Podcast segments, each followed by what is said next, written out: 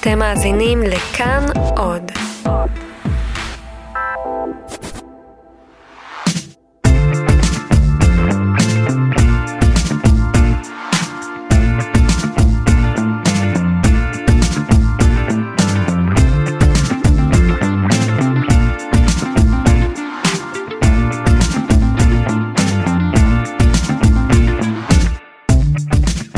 המערכת הפוליטית כבר בשיאה, ובכל רגע התפתחויות חדשות מתרחשות ומדווחות. הכתבים והפרשנים הפוליטיים של כאן כבר רצים בין מסיבת עיתונאים דרמטית לאחרת, בין בום לבום, מנסים להבין מי מתפצל, מי מתמזג, מי מצטרף, מי עורף את ראשו של מי.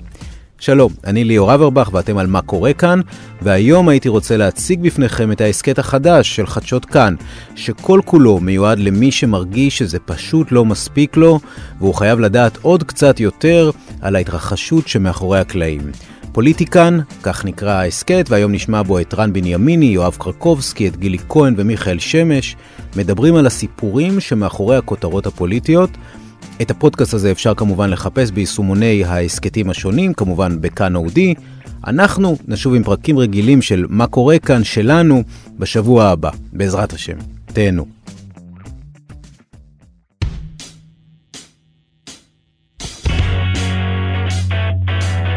פוליטיקן, הסכת הבחירות של כאן חדשות.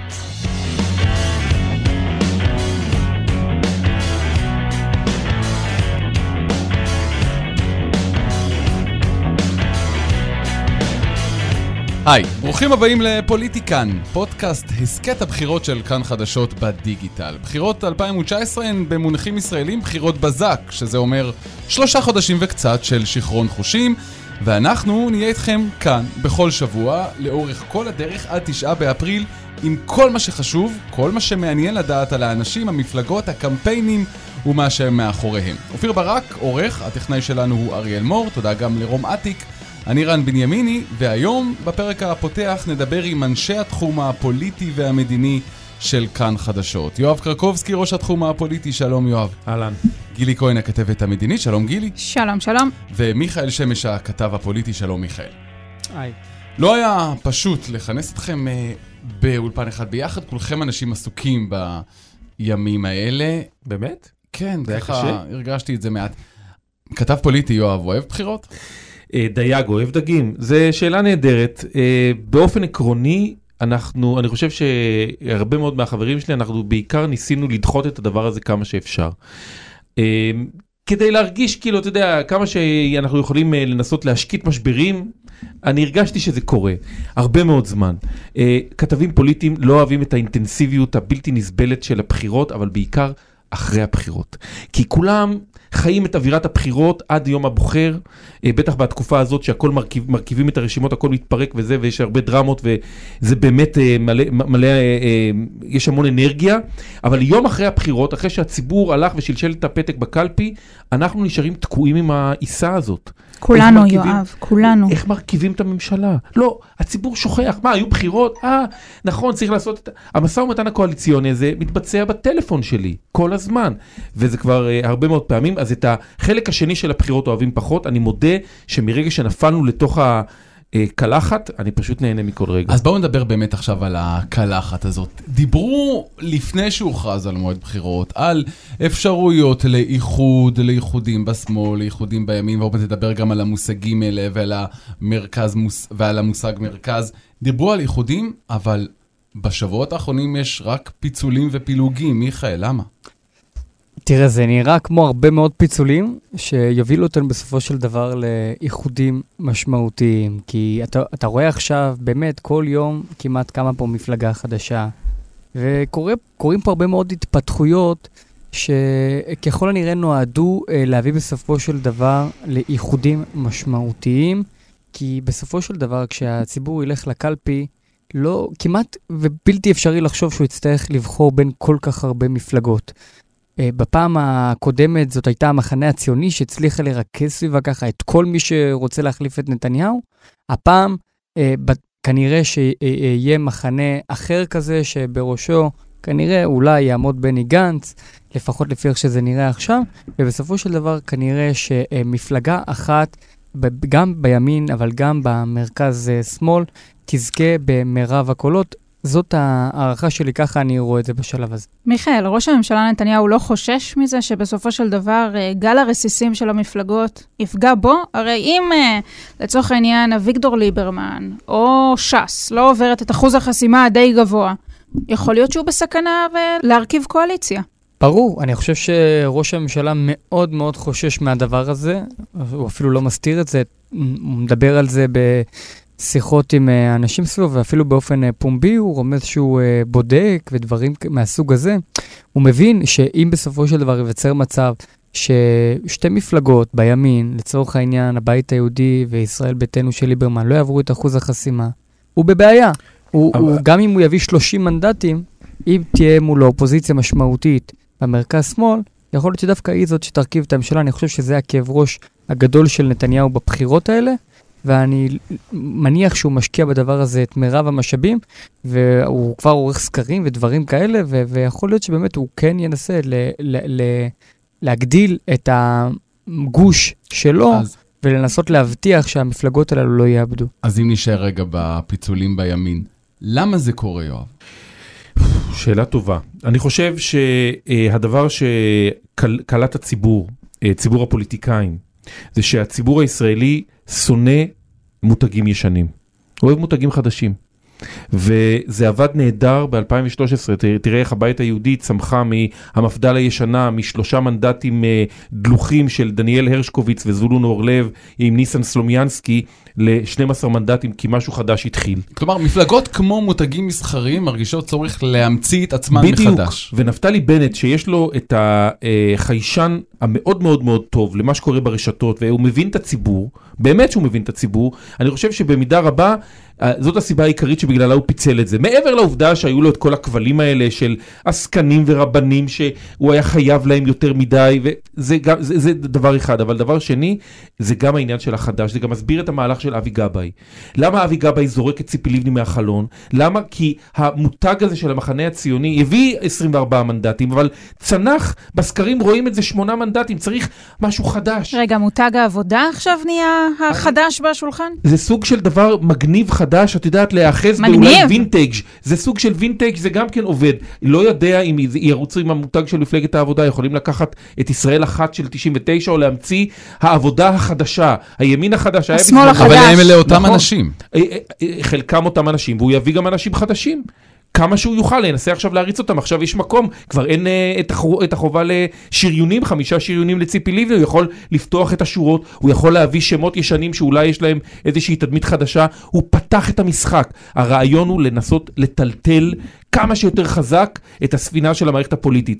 אה, בנט עשה את זה, עכשיו אה, גבאי עושה את זה, ואני לא צופה שזה הסוף. אני מניח שזה עוד יקרה הלאה. התחושה שלי, אגב, יואב, זה שהספינה כל כך מטולטלת, שלכולם כבר בא להקיא. כי בסוף אנחנו בסך הכל שבוע לבחירות, כן? לא... שמונה ימים אה, אה, מאז ההכרזה. שמנו נתן, בדיוק, ובשמונה ימים האלה יש אוברדוז אה, של התפתחויות פוליטיות, שאתה יודע, לפחות אני מדברת עם חברים שלי, זה פשוט אה, מגדיש את הסאה. זה כבר, אה, אנחנו רק בשבוע, וזה נדמה שאנחנו לא בטוח, נמצאים לקראת הסוף של המערכת אני, הפוליטית אני, הזו. אני חושב שבמידה, ת, ת, תמיד בחירות, אגב, אין דבר כזה שנקרא בחירות משעממות, בטח לא בארץ, תמיד זה מעניין, תמיד זה, יש בזה אלמנט אה, מרתק והפתעות. אני חושב שגם אם זה מגדיש סאה, זה יגיע לשיאו בסוף אה, ביום הבוחר. הבחירות האחרונות, הבחירות 2015, היו בחירות אלימות מאוד בשיח, וזה הביא ל-77 אחוזי הצבעה, זה המון במונחים ישראלים.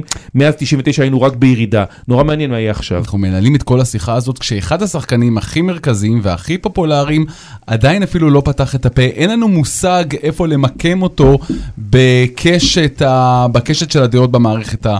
פוליטית. איך זה קורה, מיכאל, שבאמת אחד האנשים הכי פופולריים במערכת הבחירות שרק התחילה, הוא אדם שלא פתח את הפה? תראה, גנץ הבין כמו אנשים אחרים במערכת היום, שככל שאתה מדבר, ככה אתה אה, עלול לעשות לעצמך נזקים. תראה, ראש הממשלה, שבאמת אה, מסיים קדנציה אה, בלי ראיון עיתונאי אחד, אמנם נתניהו לאחרונה ככה עונה קצת לשאלות במסיבות עיתונאים, אבל אה, גם ראש הממשלה חושב שלא תמיד הוא צריך אה, אה, להתראיין, וגנץ משדרג ומשכלל את הדבר הזה אה, לכך שהוא בעצם לא חושב שהוא אפילו צריך להגיד מהן עמדותיו. שאלו אותו אתמול אם הוא ימין או שמאל, זה פשוט, זה לא, זה לא מעניין אותו. כאילו השאלה היא, כאילו זה לא, לא נשאלה מעניין בכלל. אותו שהוא בורח מזה. לא, אז זהו, הוא בורח מזה, והוא משדר כלפי חוץ שזה לא הדבר החשוב, והוא צודק. אנשים היום ככה הוא חושב, בקלפי- באמת ככה הוא חושב שאפשר להגיע לעמדה בכירה במערכת הפוליטית, בהנהגה, בלי להגיד כן. כלום, בלי להגיד משהו מחייב? אני, אני חושב שהוא מסתכל כרגע על המערכת והוא רואה הרבה מאוד קולות פוטנציאליים שפשוט נמאס להם מהמצב הקיים. והם יודעים שימין ושמאל זה כבר לא כזה ימין, אתה יודע, העבודה פעם הייתה שמאל, היום היא כבר לא שמאל, היא כבר מרכז, והוא כבר לא מרכז, הוא מרכז-מרכז, ויש אה, זה, הוא לא, הוא אומר לעצמו, אני רוצה את הקולות האלה, אני רוצה לאחד יש- את כל המנדטים האלה, והוא באמת הולך על הקו המאחד. דרך אגב, גם האנשים סביבו, הסוקרים שלו, היועצים שלו, אומרים לו, זה הדבר הנכון, וגם אם יהיה, גם הקמפיין שלו, שבסופו של דבר כנראה כן יעלה, יהיה כנראה כזה שהוא מאחד, ולא יהיה קמפיין מאחד- רן, מאחד גם- משעמם. צריך לומר ביושר, גם uh, תקופת כהונתו של, uh, של הרמטכ"ל גנץ, גם היא אופיינה בדיוק באותם דברים. מין uh, רוגע, ניסיון לאחדות שורות, אחדות העם. בניחותא. כן, בניחותא המפורסם. Uh, ואולי כדאי להזכיר, uh, במהלך כל הקדנציה שלו, אני לא זוכרת איזו התבטאות משמעותית, לא נאום המספריים של אייזנקוט, ולא איזה ויכוח בקבינט, ולא איזה משהו יוצא. דופן, בדיוק. רק הנאום אולי בשלהי כהונתו, בסוף מבצע צוק איתן, אמירה שהייתה מעט ציורית של אה, איש לובש מדים, רב-אלוף אה, בני גנץ, שחטף עליה הרבה אש, וגם עכשיו במערכת הפוליטית, היה, בקמפיין הזה, אני מניחה שנשמע את זה לא מעט, ואולי, אתה יודע, הוא הבין את הטעות שעשה אי אז. זה יכול לפתור להרבה אנשים את הדילמה איזה זר פרחים להביא לו לאחר הבחירות, אם ישיג תוצאה כזאת או אחרת. דיברנו על ימין, דיברנו על שמאל, בואו נדבר על המילה מרכז, המושג שפעם היה מאוד פופולרי. עכשיו אפילו ממנו בורחים ואומרים, לא, אנחנו לא מרכז. שמענו את זה גם ביש עתיד, גם כחלון, גם אחרים. אנחנו לא מרכז, אנחנו ימין מרכז. אז או, בוא, בוא נדבר על הדבר הזה. בחירות 2003, מפלגת המרכז, שינוי. 2006, זה היה הבחירות של המרכז. הליכוד מתפרק, מפלגת העבודה מתמוססת, מגיעה מפלגת המרכז האמיתית, קדימה. זה מחזיק מעמד פעמיים, זה כמעט כבר מגיע לכדי מפלגת בסיס, תחת צונח לשני מנדטים ותחתיה מגיעה יש עתיד. מרכז, זה אין שמאל, אין ימין, יש מרכז. עכשיו, בבחירות 2015, זה כבר לא משנה מרכז. היום הביטוי מרכז כבר משעמם, היום זה הימין. אז יש את הימין מרכז, יש את הימין הממלכתי, ויש את הימין האמיתי, הקיצוני, החדש. ושמאל זו רק מרץ, רק היא מתגאה במילה הזו. שמאל זה בכלל קללה. מה אתה מכניס את זה בכלל פה לחדר? אסור לדבר על שמאל, שמאלנים זה שקרנים, הם בוגדי המדינה, הם נמצאים בכלל ברשימה של אה, התנועה, הם מחוברים ישירות אה, ל... ל איך זה נקרא? הקרן לקרן החדשה. זה פחות או יותר ככה, ככה מתנהל השיח. אז היום הימין החדש הוא הימין הממלכתי, המרכז ימין, כולם מרכז ימין. בני גנץ הוא גם כן ימין, לא, הוא ימין, שמאל, מה זה משנה? נכון? אז מה קרה, יואב? למה עכשיו, ולא כמו כל ההערכות הקודמות, שדיברו יותר לכיוון חודש נובמבר, שהבחירות היו אמורות, זה המועד שבו הבחירות היו אמורות אה, להתקיים על פי החוק. אני רוצה לקחת אותך להקלטה אחת. אבקש לנצל את הבמה החשובה הזו על מנת לעדכן את הציבור בהתקדמות משמעותית בטיפול בתיקים בהם נחשד ראש הממשלה. בשבועות האחרונים הועברו אליי טיוטות חוות דעת של פרקליטות מחוז תל אביב, מיסוי וכלכלה, בשלושה תיקים אלה. קיימתי בחודשיים האחרונים סדרה אינטנסיבית של דיונים מקדמיים מעמיקים, בהם הוצג לי ולבכירים נוספים בפרקליטות חומר הראיות הרלוונטי שהינו רחב היקף עד מאוד, ולובנו שאלות משפטיות וראייתיות שונות. יואב, אתה משמיע לי כאן דברים שאמר פרקליט המדינה לפני שבועיים שלושה. בעצם, אתה עונה לי על השאלה למה עכשיו, בתשובה, בגלל חקירות נתניהו. נתניהו הבין שיש שני שעונים שזזים במקביל, השעון הפוליטי והשעון המשפטי. לפתע פתאום מגיע שי ניצן ומסיר מדרגה אחת משלוש המדרגות הצפויות לאחר המלצת המשטרה. אנחנו חיינו בשעון משפטי אחד שאומר, המשטרה מסיימת, הפרקליטות עוברת על זה חודש, חודשיים, שלושה, פתאום אחרי שבועיים יש המלצת פרקליטות, ואז חשבנו שזה אחרי הפרקליטות יגיע אל פרקליט המדינה. חודש, חודשיים, שלושה, הפרקליט המד... המדינה אומר לא. אני לוקח את המלצת הפרקליטות ישר ליועץ, ואנחנו חשבנו שהיועץ ייקח לו גם כמה חודשים. עכשיו, הכל מתקצר בחצי שנה. השעון המשפטי, ואיתו מתקצר גם השעון הפוליטי. ואז... מגיע ראש הממשלה האמיתי של הימין. כן, אני שוחחתי הבוקר עם השר בנט, אנחנו נצטרך לקבל החלטה אה, מסודרת. אני אבל הודעתי אה, לחבריי החרדים כבר לפני כמה שבועות. זה הגוי של שבס שלהם, במילים פשוטות. אה, אם הם לא חושבים שהחוק הזה הוא טוב, אז אנחנו לא נהיה אלה שנעביר אותו ואחר כך יגידו שאנחנו פגענו בעולם התורה. שיפסיקו לשחק משחקים פוליטיים. החוק, איכשהו עכשיו, אנחנו בוודאי לא נוכל להצביע לו, מכיוון שהפגיעה שלו בעולם התורה היא פגיעה קשה מאוד. חבר הכנסת בצלאל סמוטריץ'. אז הוא אה, בכלל אה, משך את השטיח הפוליטי תחת רגליו של ראש הממשלה, אי אפשר להעביר את חוק הגיוס, השעון המשפטי הולך ומתקצר, אין ספק, ביחד זה לא עובד, לכן אין נובמבר, מת נובמבר, בחירות כמה שיותר מהר, הנה מגיע אפריל. אולי החקירות, מיכאל, החקירות נגד ראש הממשלה, הן מבחינתו נכס אלקטורלי ולאו דווקא נטל, למרות שמבחינה אישית, משפחתית ודאי זה נטל, אבל מבחינה אלקטורלית זה אחר, אולי יש לו יתרון מזה. כן, תראה, זה נכון, אבל יש לו, הבעיה נתניהו, והבעיה שלו היא שאין לו בעיה אלקטורלית. אה, נתניהו, בכל הסקרים בשנה האחרונה, אלקטורלית לא נופל מ-30 מנדטים, וגם אם כן, אז זה ממש אה, באזור הזה. לכן אין לו כל כך בעיה אלקטורלית, יש לו בעיה פוליטית, יש לו בעיה משפטית. הוא לא מצליח אה, אה, להביא מצב שבו אה, הוא מוגש נגדו כתב אישום והוא מרכיב קואליציה, כי השותפים שלו, אם זה כחלון ואם זה אנשים אחרים במערכת הפוליטית, אומרים, אנחנו לא נרצה לשבת ליד אדם שיש נגדו כתב אישום, אנחנו לא נרצה לשבת איתו בממשלה. אז זאת הבעיה הגדולה של אה, ראש הממשלה, ולכן באמת הסיבה שבסופו של דבר הוא מקדים את הבחירות, היא כדי להימנע ממצב כזה שבו ה...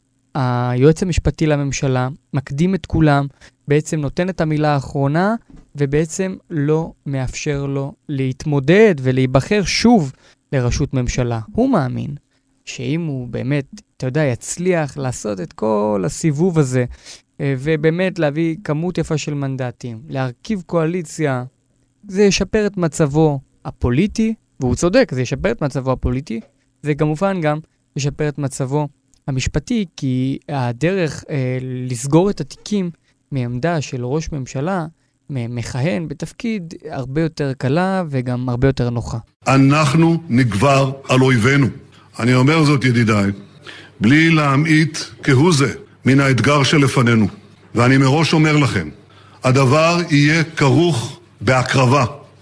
מניסיוני אני אומר לכם שאנחנו נמצאים באחת התקופות הביטחוניות המורכבות ביותר. ובתקופה כזאת לא מפילים ממשלה. בתקופה כזאת לא הולכים לבחירות. זה חוסר אחריות. אני רוצה לשאול, מה קרה לאיום הביטחוני שעמד להתרגש עלינו? התקופה הביטחונית הרגישה, שאולי דרשה, דורשת עדיין הקרבה, אולי מי שמרגיש שמקריב את עצמו הוא בכלל ראש הממשלה נתניהו. ענו לנו שמדובר היה רק בעניין המנהרות, מנהרות של חיזבאללה, את לא קונה את זה? או המנהרות שציפי לבני חפרה מתחת לאבי גבאי. לא זה ולא זה, אם אתה שואל אותי. אז מה כן?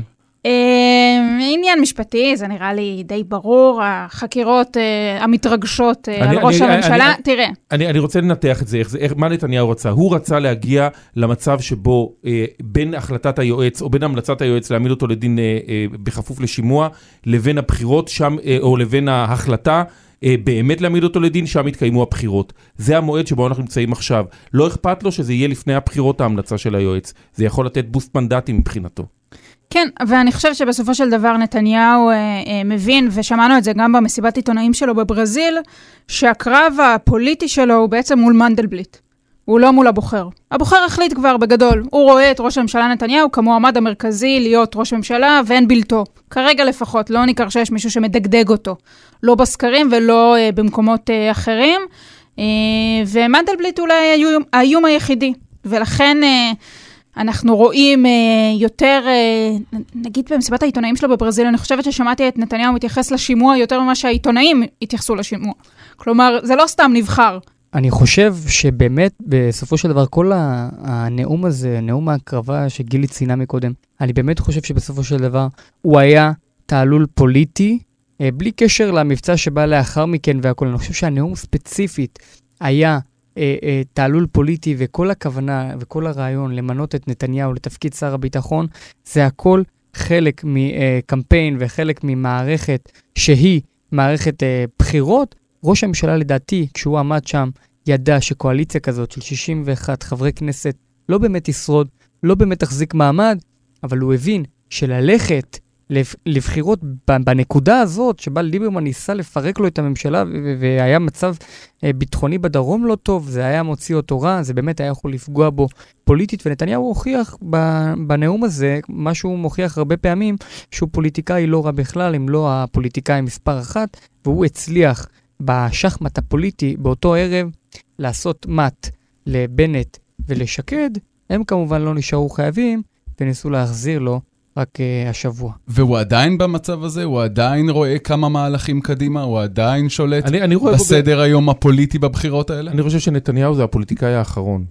אין בכלל פוליטיקאים. ב- ב- ב- כשאני נכנסתי לפני אה, אה, כמעט 20 שנה ל- ל- לסקר את המערכת הפוליטית, היה שמעון פרס, אהוד ברק, עמיר פרץ חזק, חיים רמון, סילבן שלום, אריאל שרון, היו, כל אחד מהם עשה, ידע לעשות פוליטיקה, ידע לשחק את המשחק. היחיד שיודע לשחק את המשחק זה נתניהו. הוא יכול לדבר בוועידת גלובס ביום אה, רביעי בבוקר על זה שבחירות צריכות להיות בנובמבר, ובערב כשהוא שומע את שי ניצן, הוא מחליט באותו זמן לאמת את כולם עם חוק הגיוס וללכת לבחירות. זה נתניהו, זה פוליטיקאי שהוא באמת ליגת על של פוליטיקאים בישראל, אין כאלה היום. אז אני רוצה לאתגר אותך, יואב. אני חושבת שהוא באמת אה, פוליטיקאי מאוד מוכשר, גם נושא בתפקידו כל כך, מספ... כל כך הרבה זמן, שגם אין, אה, אתה יודע, קשה לדמיין אפילו את השלמת, ה, אה, את השלמת המילים האוטומטית, ראש הממשלה, משהו שהוא לא בנימין נתניהו, ובכל זאת הוא, הוא דור ישן.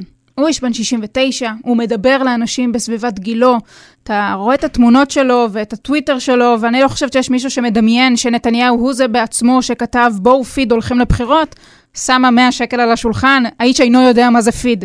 כלומר, זה לא, זה לא מדבר בשפה של, שלנו, זה לא מדבר בשפה של הדור שלנו, יש לקח, לו יועצים טובים. בשביל זה הוא לקח את אוריך. אה, זה נכון, יש לו יועצים טובים, ועדיין אני חושבת שבנט מאתגר אותו בהיבטים האלה. בנט משמעית. מאתגר אותו כי, כי זה בא לו...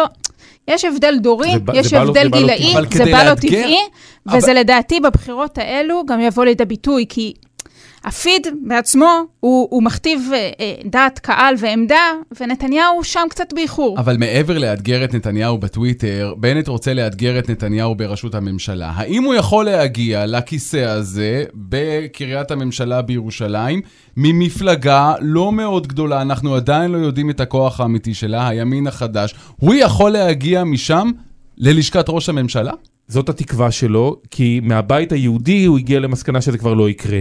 אז אה, אה, אני מניח שאחת המטרות העיקריות שלו זה אה, להוות אה, מנוף על מנת להיכנס לתוך אה, הליכוד. התוכנית, תוכנית האב של בנט, כלומר, אם הוא לא מצליח להשתלט על הליכוד, הוא מקים ליכוד 2? בדיוק, אבל התוכנית האב שלו, לפני ההחלטה לקנות את המפלגה כבר בקיץ משאריות יוסף פריצקי וכולי, אה, התוכנית שלו הייתה לנסות לאלץ את בכירי הליכוד להתאחד, להתמזג עם הבית היהודי, ובעצם כך להמליך את אה, בנט בסיבוב הבא לאחר נתניהו עליהם.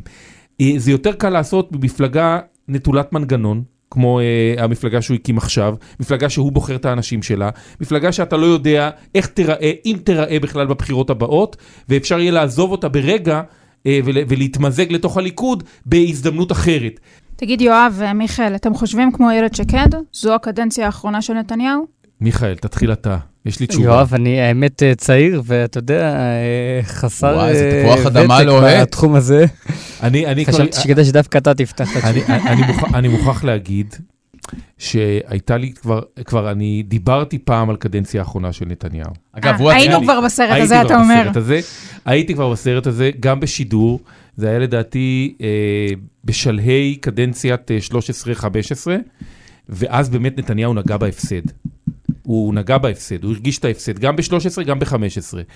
תראה מה אה, זה, כן, עם כן. כאלה הפסדים. נו, כן. כן. הלוואי על קבוצת הכדורגל שלי כאלה הפסדים. אני לא אוהד קבוצת כדורגל, אז ספרי לי אחרי זה מי. אני לא רוצה לדבר על קדנציה האחרונה, היא לקחה סיכון שהיא דיברה על הגיל שלו. אגב, הוא עצמו דיבר לפני הרבה הרבה הרבה שנים על כך במעגל עם קדנציות. דן שילון, שהוא צריך, שראש ממשלה צריך שתי קדנציות. מה שלא הספקת בראשונה, תנסה להשלים בשנייה, בשלישית כבר לא תעשה. אז הוא רוצה חמישית. עכשיו הוא רוצה חמישית. השאלה לגבי השלישית. אגב, שבע פעמים מתמודד כבר אה, לראשות ממשלה. שבע פעמים.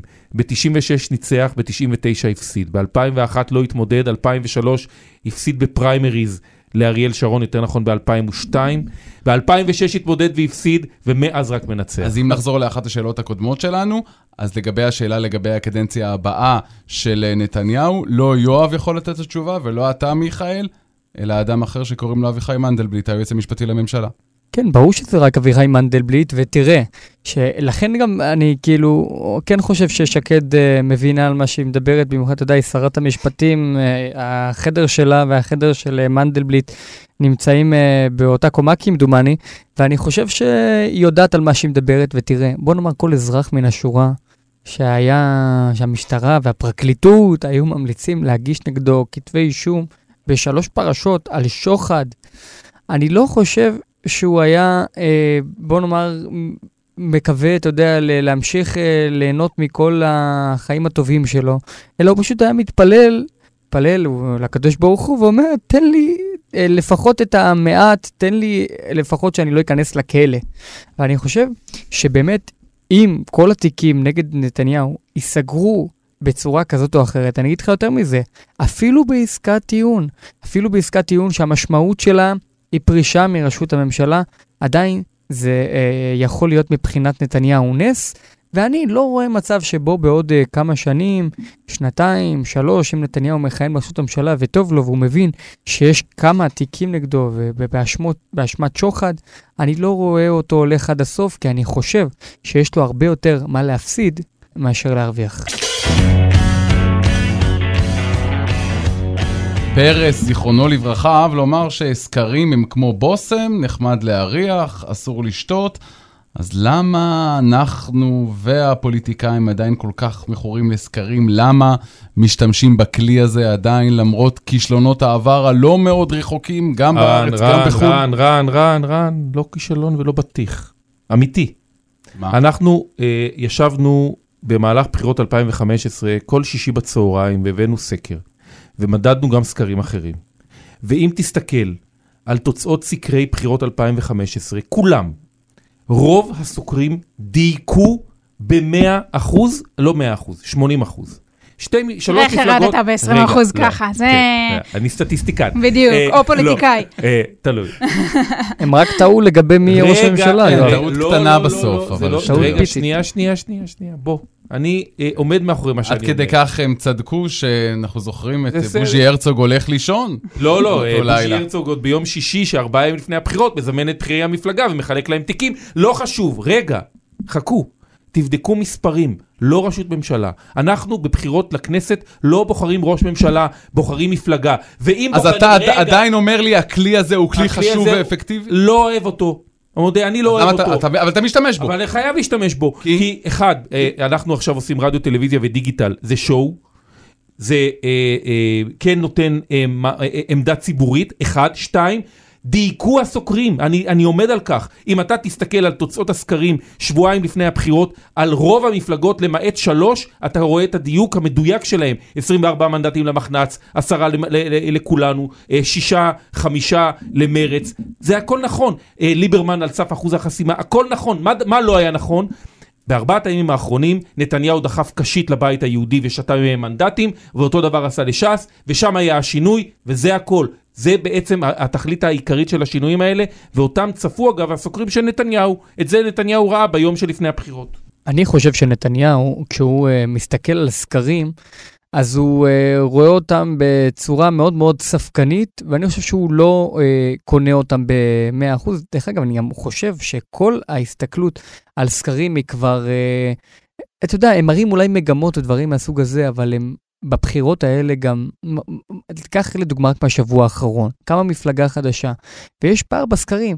ב- בסקר אחד רואים שישה מנדטים, בסקר אחר 14 מנדטים. הימין החדש. הדבר הזה, נכון, מדברים על הימין החדש, והדבר הזה בעצם מוכיח עד כמה שהסקרים יכולים לטעות. לכן מפלגה שהיא בונה על סקר כזה או אחר, המצב שלה קשה מאוד מאוד. סקרים בסך הכל, שוב, שורה של סקרים יכולים כן להעיד על מגמה, אבל מי שחושב שזאת תהיה התוצאה בסוף, בסוף המרתון לדעתי הוא uh, טועה, אבל אני רוצה לדבר על... שהבחירות האחרונות הוכיחו את זה. אני רוצה לדבר עלינו, גילי העיתונאים, למה אנחנו עדיין ממשיכים להשתמש בכלי הזה, הופכים אותו הרבה פעמים לכותרת, אפילו לכותרת ראשית. אז סקר. אני, אז אני אגיד, אה, אני אדגים, אני חושבת שסקרים בבחירות זה כמו, כמו גרעינים במשחק כדורגל שאתה רואה מול עוד הטלוויזיה. פעם כדורגל, תגידי אני מה... מתה על כדורגל. אה, אתה כאילו לראות משחק בלי זה, זה חסר, יש משהו שחסר על השולחן. אבל זה לא מוסיף, כאילו, זה לא מוסיף איזה מוסיף תוכן. קלוריות, קלוריות. בדיוק, זה מוסיף בעיקר קלוריות. סליחה, תראו אבל מה וכך הסקר- גם סקרים. אבל רגע, הסקרים- אבל תן הסקרים לי לסיים את אה, אה, ההשוואה, אם כבר הלכנו עד ל- עד לליגת לגרעינים. העל, כן. זה מאוד נחמד, זה כיף לפצח, זה מכניס אה, איזשהו משהו להתעסק בו, זה לא העיקר, זה לא משנה, זה לא משפיע, אולי קצת מבחינת קלוריות או, אתה יודע, תוספת שומן. משפיע לגמרי. Um, אני חושבת שאנחנו היום בעידן שבו עוד סקר, פחות סקר, מכיוון שגם השונות ביניהם כל כך גדולה, וראינו את זה רק עכשיו, nice to have, that's all. משפיע לחלוטין, גורם לפיצולים במפלגות, גורם למנהיגים לעשות טעויות או לפעמים אפילו אה, הצלחות. אני לחלוטין חולק על העניין הזה. כלים, זה כלי אה, משמעותי מאוד על מנת לנסות לייצר איזושהי אה, אה, תשתית עבודה עבור, אה, עבורנו הכתבים פרשנים. ובוודאי עבור מנהיגי המפלגות שכל הזמן קוראים סקרים, הם לא מסתפקים ב-800 שאנחנו אה, מקבלים בכלי התקשורת, הם עושים סקרי עומק כדי לבדוק מגמות, זה כלי עבודה נדרש. אני לא תמיד חושב שהוא אמין, אבל הוא כלי עבודה נדרש. הוא נדרש כי הוא היחיד פחות או יותר, יואב. נכון.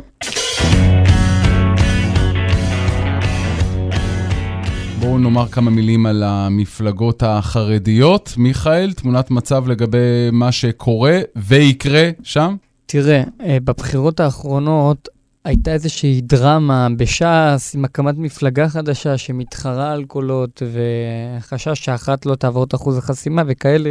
בסוף כולנו יודעים איך זה נגמר, שאלי ישי לא עבר את אחוז החסימה. עכשיו תראה, מה שקורה עכשיו זה שבעצם דרעי די ביצר וביסס את uh, מקומו בהנהגת ש"ס, ולכן ש"ס, שהיא בדרך כלל זאת שמייצרת את הדרמות במערכת הפוליטית, במערכת הבחירות הזאת לפחות, בשלב הזה, ואני ממש נזהר במה שאני אומר, נראית קצת משעממת, כי הכל שם נראה די צפוי ואפוי, ודרך אגב, גם אם אלי ישי אה, יחבור וייכנס לכנסת הבאה, הדבר הזה כבר לא כל כך נתפס כאיזשהו איום על ש"ס, איום אלקטורלי, הוא ילך כנראה לאיכות של מפלגות הימין הקיצוני, הבית היהודי, עוצמה לישראל ודברים כאלה, לא ממש על הראש של ש"ס, לא אה, כדי לפגוע, זה לא, זה לא, כנראה שזה לא יפגע בש"ס, ולכן אני חושב שבזירה הזאת העניינים רגועים, כולל, צריך לומר, המפלגה האשכנזית, יהדות התורה, גם שם הם מבינים שאין באמת אפשרות להתפלג ולהתפרק, לפחות לפי איך שזה נראה עכשיו,